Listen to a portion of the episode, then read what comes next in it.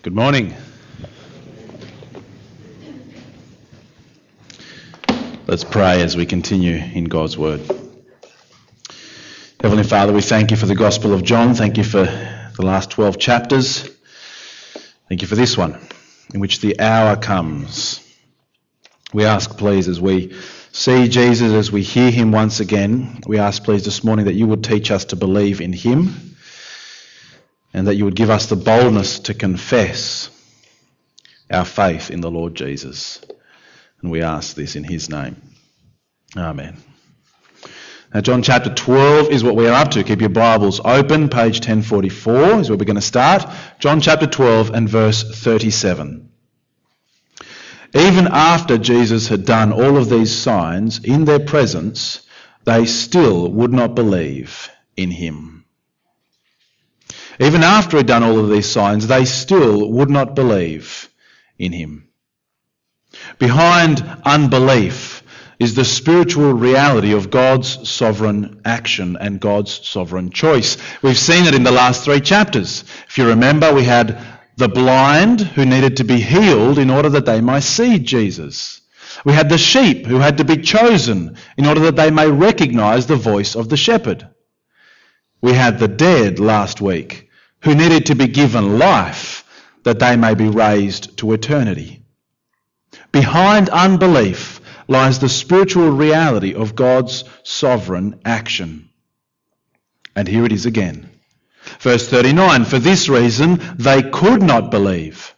Because as Isaiah says elsewhere, he has blinded their eyes and deadened their hearts, so they can neither see with their eyes, nor understand with their hearts, nor turn, for I would heal them. There is the divine reality that God chooses. And yet it is no real surprise that Israel rejected Jesus. It's no real surprise that people today fail to believe in him. Now, Isaiah, who is quoted for us here, saw the glory, we're told in verse 41, of Jesus.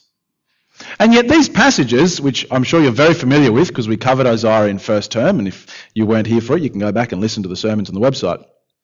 Isaiah chapter 6 and Isaiah chapter 53 are what are being quoted here. In Isaiah chapter 6, which is that second quote in verse 40, Isaiah sees a vision of the glory of God.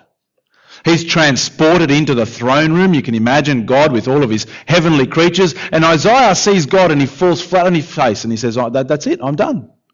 Woe is me, I'm dead. I'm a man of unclean lips and I have beheld the Lord. He sees a vision of the divine glory, which John tells us is a vision of Jesus. Isaiah saw Jesus' glory, the divine glory. Is it any wonder that Israel rejected him? Every time, what happened every time that they looked at Jesus and they thought that he was maybe associating himself with God? What did they do every time? Blasphemer, stone him to death. Right? They, they couldn't handle the divine glory. Or Isaiah 53, that first quote. Uh, in fact, let me, let me read it, the, the first part of Isaiah 53 for you. Very famous passage. It usually comes out at Christmas time, but here it is, Isaiah 53. Who has believed our message? To whom has the arm of the Lord been revealed? Right, that's what's quoted in John 12. Listen to this description of Jesus. He grew up before him like a tender shoot like a root out of dry ground. He had no beauty or majesty to attract us to him, nothing in his appearance that we should desire him. He was despised. He was rejected by men, a man of sorrows, familiar with suffering, like one from whom men hide their faces. He was despised, and we esteemed him not. Is it any wonder that Israel failed to believe. That people today continue in unbelief, for they cannot see the divine glory of Jesus and they can't handle his lowly humanity. It is no surprise because Jesus at every point defies, in fact, he is the very opposite of everything that we expect. That's what we're going to see in John chapter 12.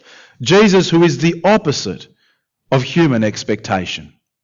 Now I'm going to read through the chapter again, make some comments as we go. So again, keep your Bible open at John 12. Make sure that what I'm saying really is coming from here. And if you're a note taker, by all means, inside the bulletin you'll find an outline. Firstly, Jesus demands of his followers the very opposite of religious piety. Jesus demands the opposite of religious piety. Let me set the context for you. If you remember last week, if you were here, Jesus raised Lazarus back to life again. The crowd goes nuts, expectedly. However, the pressure starts to be put on him. The Jewish leaders decide that's it, that's enough, we're going to kill this bloke. It's better that one guy die than that the whole nation be destroyed by the Romans. And so, chapter 11, verse 54, Jesus no longer moved about publicly among the Jews. Instead, he withdrew to a region near the desert to a village called Ephraim, right? Self imposed exile. He's off in the bush somewhere, clear of all the crowds. And this is what the chief priests do, verse 57. They'd given orders that if anyone found out where Jesus was, he should report it, that he might be arrested. There's a warrant out for Jesus. See him, bring him to us. And so he's off in exile, he's off in the desert. And how does the verse begin? Six days before the Passover in chapter 12, Jesus arrived at Bethany. Now we just left Bethany last chapter in chapter 11, and we know it's close to Jerusalem, right? They arrive at Bethany. The Jews have put out a warrant for his arrest. People from Jerusalem are surely going to dob him in if they see him. And that's where we pick up the story. We're expecting big things to happen. Now, as I read through the first section, notice the difference between Mary and Judas. Six days before the Passover, Jesus arrived at Bethany, where Lazarus lived, whom Jesus had raised from the dead. Let's just be clear, he's there. Very interesting guy. A dinner was given in Jesus' honour. Martha served. Lazarus was among those reclining at the table. Right, they're all there. All the characters are there. Lazarus, Martha, Lazarus, Mary. They're all there. Then Mary took about a pint of pure nard, an expensive perfume. She poured it on Jesus' feet, wiped his feet with her hair, and the house was filled with the fragrance of the perfume. But one of the disciples, Judas Iscariot, this one who was later to betray him, he objected. Well, hang, hang on, why, why wasn't this perfume sold? Why wasn't the money given to the poor? It was worth a year's wages. He didn't say this because he cared about the poor, but because he was a thief. As keeper of the money bag, he used to help himself to what was put into it. Leave her alone, Jesus said. It was intended that she should save this perfume for the day of my burial. You'll always have the poor, but you won't always have me. I want to focus on those two characters for a moment. Let's focus on Judas first.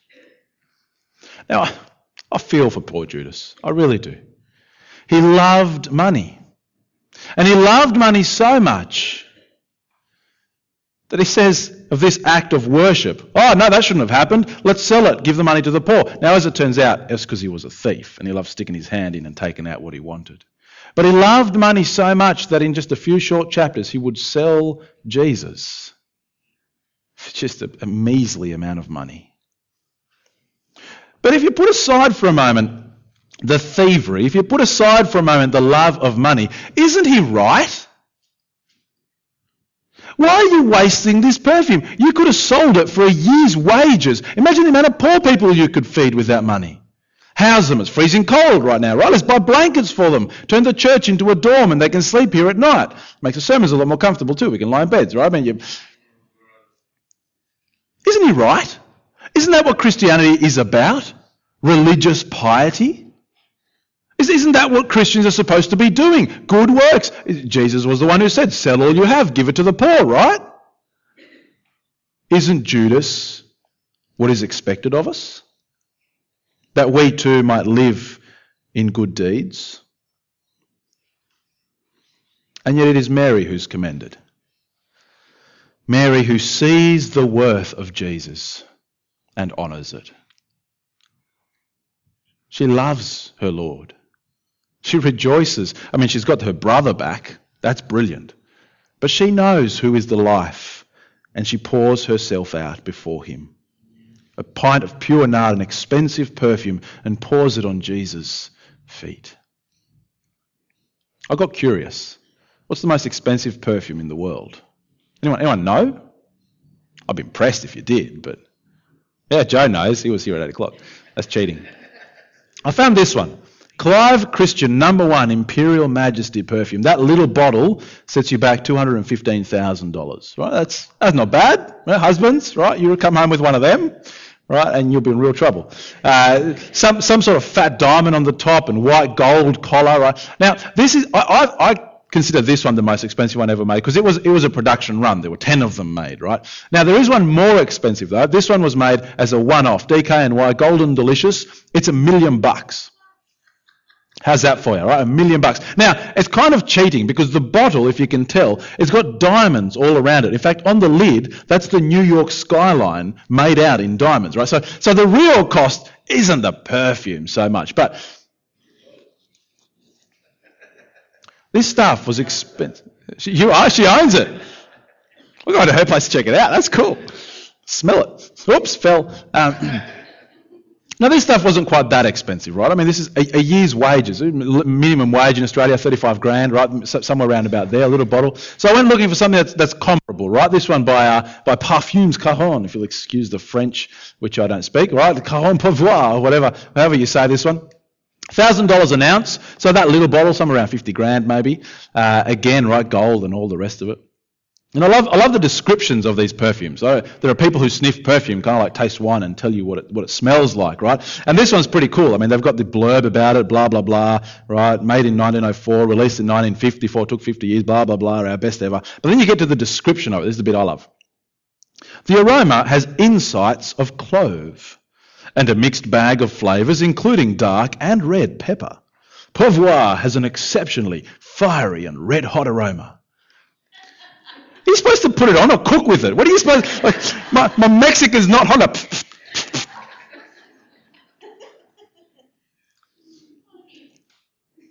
That is what Mary takes and pours on Jesus' feet.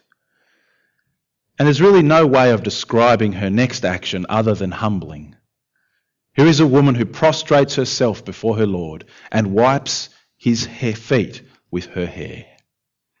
There's no way of doing that in a proud kind of way. When you're going to wipe someone's feet with your hair, especially when your hair's this short, right? You kind of got to you got to give it a few of these ones, right? She sees the worth of Jesus and she bows before. Jesus demands the opposite of religious piety. He wants all of your life poured out before him. Why is it that people don't believe? Why is it that, humanly speaking, there is unbelief? Because, let's be honest, we want somebody who comes and tells us what to do, who comes and demands of us religious piety, because we want to work our own way there. And Jesus says, You can do nothing. Know my worth and pour yourself out before me. Leave her alone, Jesus replied. In fact, leave her alone because Mary is doing more than she even realizes. Leave her alone, Jesus replied. It was intended that she should save this perfume for the day of my burial. She doesn't even realize what she's doing, but she's anointing me. Now, it's kind of a weird anointing. Usually you do the body after it's dead, and yet here is Jesus being anointed for what is to come.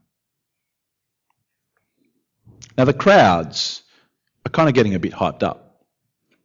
All right, verse 9 a large crowd of Jews found out that Jesus was there.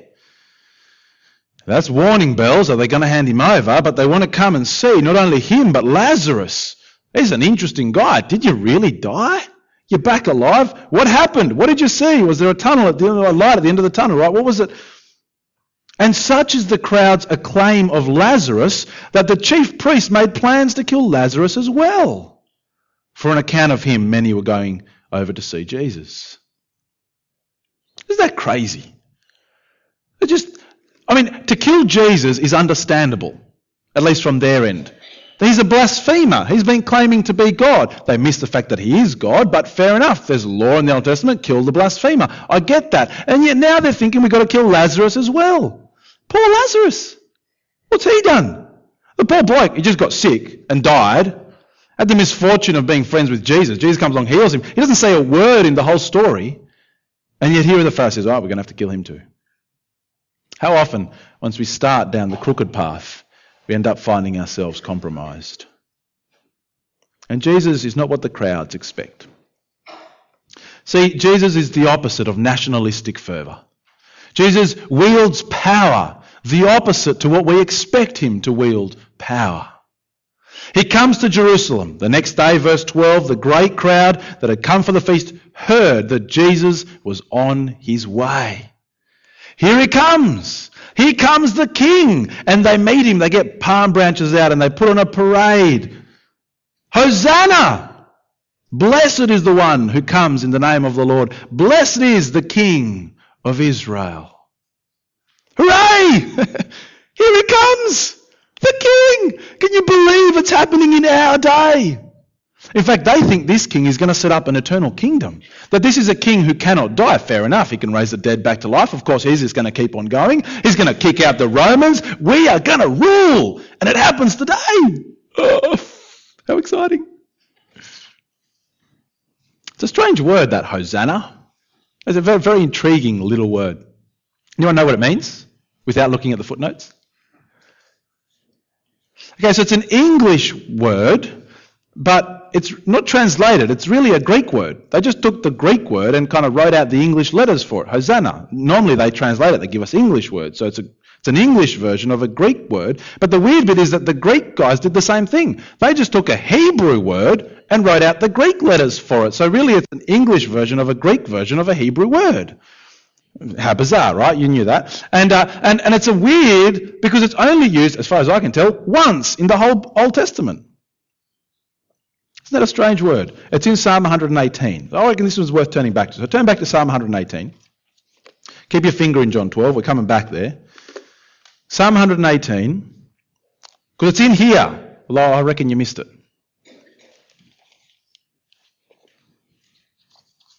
Psalm 118, page 598 in the Pew Bibles.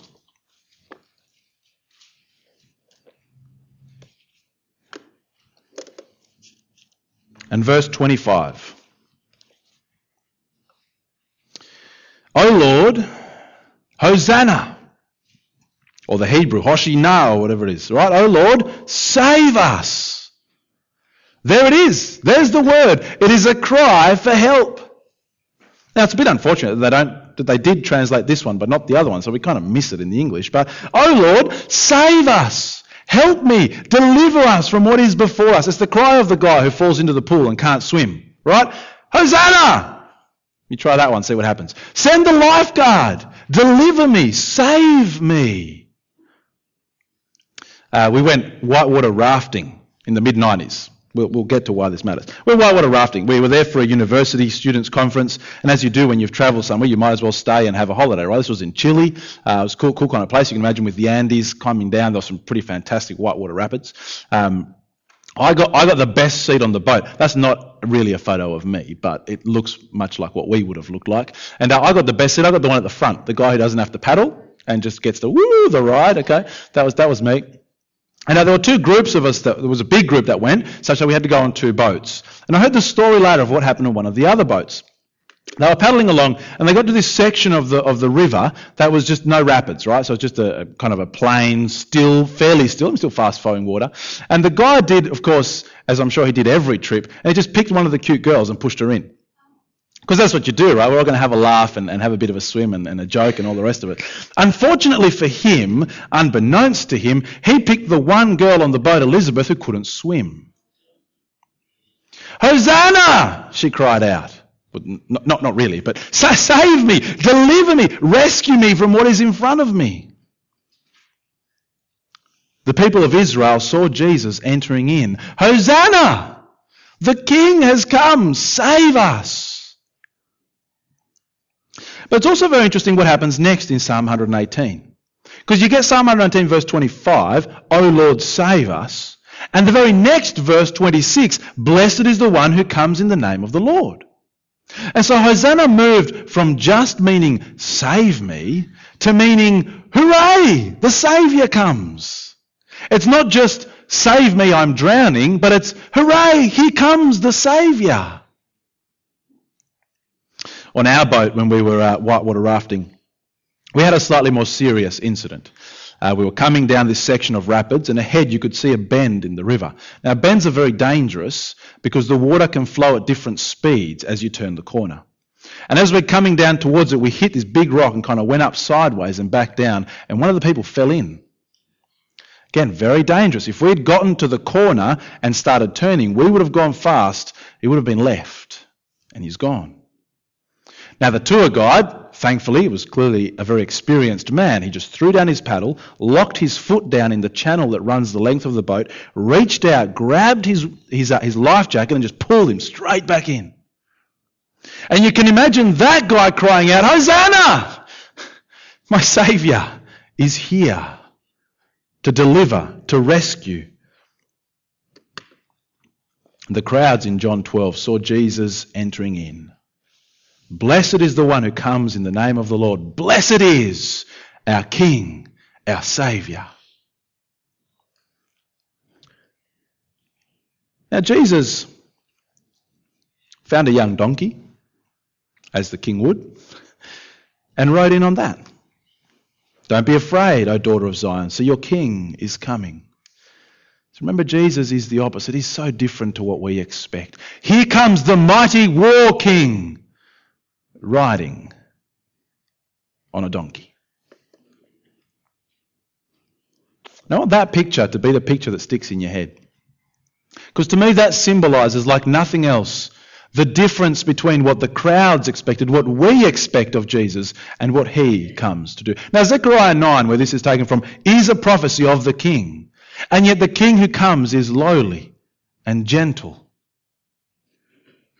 Jesus doesn't come to fulfill their nationalistic ideals of the new kingdom of Israel. No, he has other, much greater plans in mind. The hype keeps building. The crowd is just going nuts. Verse 17, the crowd that was with him when he called Lazarus, they're spreading the word. Many people, because they heard he's given this sign, went out to meet him. Such is the hype that the Pharisees have to say, this is insane. It's getting us nowhere. We had a good plan of getting someone else to bring him to us, but the whole world is going to him. Poor, poor Pharisees. They just don't get it time and again, right? Let's go and kill the guy who's immortal. The nations are going to him. Well, that's what's supposed to happen to the king. No, let's just ignore that. And among those who go were some Greeks. They come, they want to see Jesus.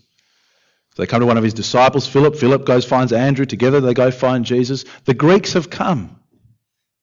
And for some reason, I, don't quite know why it is, but for some reason, this triggers the greatest thing that is going to come.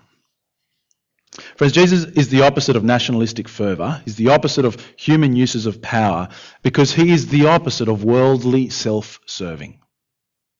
He's the opposite of worldly self serving. What did the king come to do? This, this mighty saviour who they are acclaiming in the streets, what did he come to do? Jesus replied as this Greek comes, The hour has come. Finally, We've been waiting for it all. Gospel. I mean, time and again, right? Jesus, no, my hour's not yet come. Would you please? No, my hour's not yet come. Can we? No, my hour's. It's like, come on, we want to see the glory of the Son of Man. The hour has come for the Son of Man to be glorified. What on earth or in heaven is this King going to do? How will he be glorified? I tell you the truth, unless a kernel of wheat falls to the ground and dies, it remains only a single seed. What are you, what are you talking about, Jesus? What do, you, what do you mean, death? What do you mean, serving and humbling yourself? What do you mean, uh, my heart is troubled?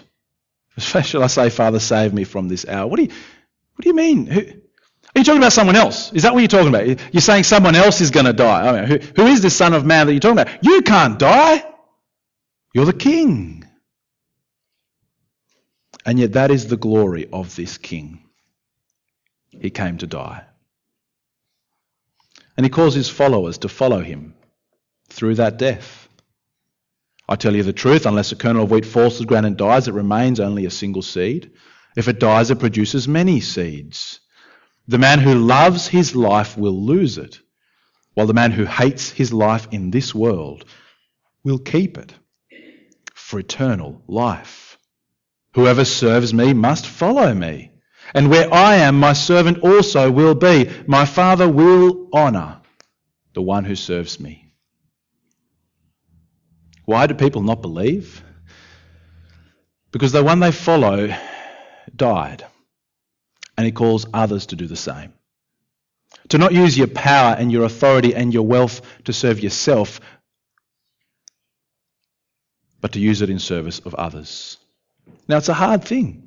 It's a hard thing. Do you hate your life such that you may grasp onto eternal life?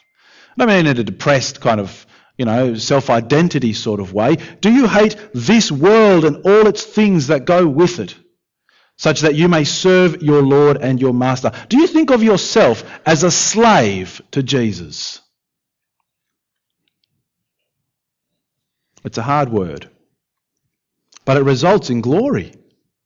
The seed dies and it produces many seeds. The one who hates his life will keep it for eternal life. Whoever serves will be where Jesus is. The Father will honour that one. It is hard, and yet it comes with glory. The glory of this king comes in his death. Now, the crowd can't understand it. Remember the divine glory of Jesus they cannot see, and the lowly humanity of him is something that they just will not grasp hold of. And so Jesus hides himself, he does his ninja trick again, hides himself from them and disappears.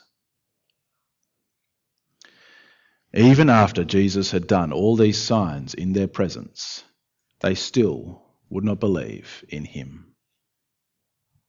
They couldn't grasp the divine glory. They couldn't understand how this lowly one could be the one they wanted.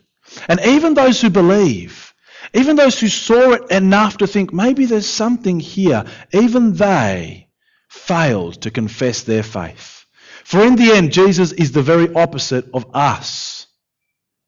Notice verse 42. At the same time, many even among the leaders believed in him, but because of the Pharisees, they would not confess their faith for fear they'd be put out of the synagogue. Why?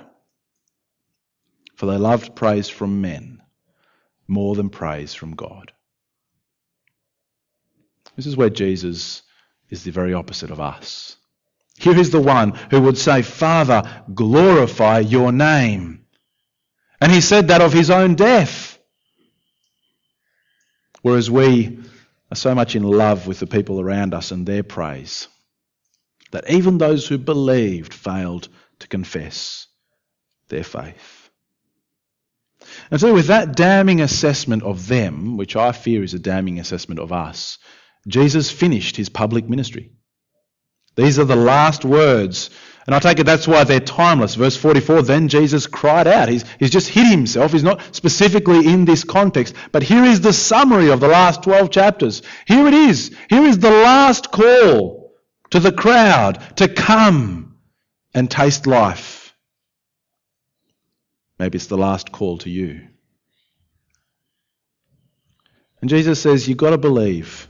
And when you believe, you don't believe in just me, you believe in the one who sent me. I mean, it's like a whirlpool. All of the ideas in John are just coming and coalescing in this last little section. When a man believes in me, he doesn't believe in me only, but in the one who sent me.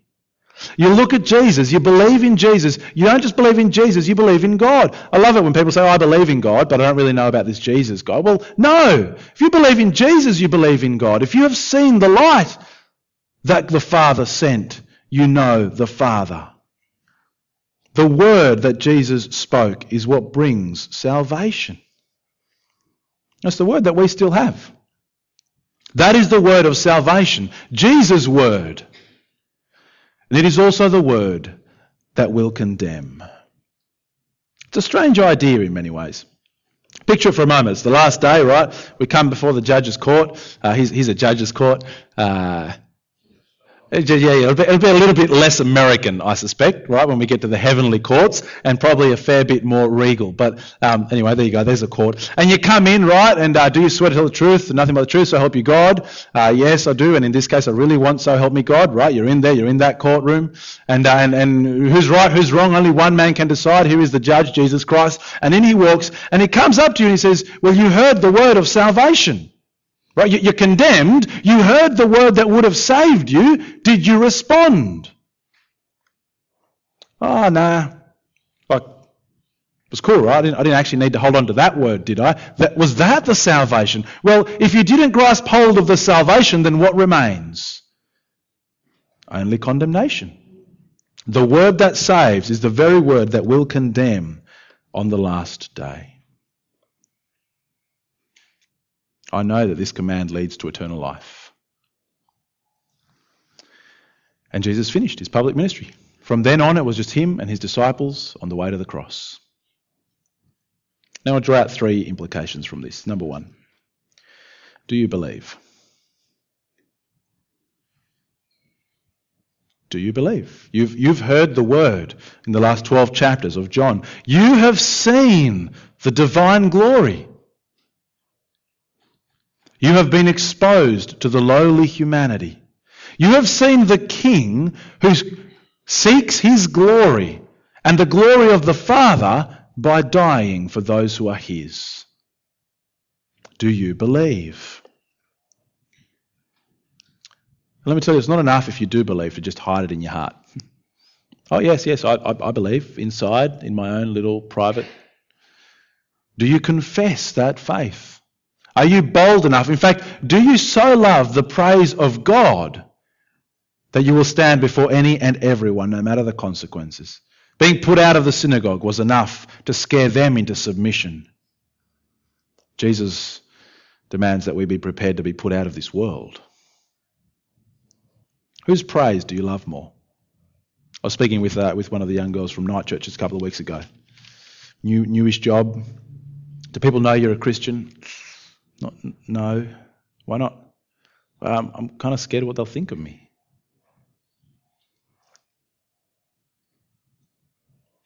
Now, it will require change. If you were known as somebody who did not believe in Jesus and you come and say, I have faith, I trust in the one, my king died for me, I serve a servant, it will require change. And it may well require people to say to you, Well, we don't know you anymore. Whose praise do you love more? Do you believe? Secondly, don't be surprised when they don't believe. When others who we share the gospel to, for many, they will say, well, of course Jesus isn't divine. Of course he's not God. How could Jesus possibly be God? Don't be silly. That's blasphemy. They cannot see the divine glory. Or they will say, well, he's a failure. What sort of a guy do you follow whose greatest success was dying? I can manage that. I mean, what are you talking about? You want me to follow this guy who calls on me to give up everything I have and everything I have for the sake of other people? What? Don't be surprised when they don't believe, for it is humanly impossible. And yet, that is what we must preach Christ and Christ crucified. The King who dies, the light come into the world to save us out of darkness. Thirdly, what sort of follower are you? I hope and pray that you're not a Judas that you love money so much that you'd hand Jesus over. I, I, hope and pray that's not you. But even aside from the whole being a thief and loving money bit, I hope and pray that you're not the sort of person who thinks that religious piety is where it's at. Don't get me wrong. By all means, care for the poor. Don't get me wrong. By all means, come to church and take communion and do the things that are part of church life. But don't think that that is what it's about. The sort of follower who, because I've come to church and I've taken communion, I've done this and I've done that and I've given my money and I've done alms and I've done my good deeds, therefore I'm okay. Please don't be that sort of follower. Are you like the crowds? And you're expecting Jesus to fix the problems of now. Hey, here he comes, the king, right? He's going to install us as his people. We're going to rule. I mean, uh, there's probably not many of us thinking that, right? We're about to have a new kingdom created, uh, the land of, of Fredonia, right? And Jesus is going to be the king, and we're going to be there with him, and we're going to reign and rule, and we're going to. I mean, that's a bit out there, right? That's, that's not really us. But our temptation is to seek Jesus as the king who fixes my life now. Not a political kingdom, but perhaps a financial kingdom. Jesus who's going to set me up so that I can be wealthy and wise and healthy and do all the good things that I want to do. And that's the sort of king Jesus is. Or are you a follower like Mary? You know Jesus' worth. You know his worth. And your heart is full of wonder and thankfulness and joy and love that overflows in lavish demonstrations of affection. It's really not us, is it? Us, us Aussies, I mean, not, not all of us are Aussie kind of British background, but British people, we're, we're a lot like that. We lavish demonstrations of affection. I might give you a hug, but that's on Christmas, right? I mean, that's. Is your heart so full of wonder, so full of thankfulness and joy and love for the King who died in your place, that that is what overflows? Last call to the crowd. Do you believe? Will you accept the word that saves, or will it be the word that condemns before the judge? Let's pray.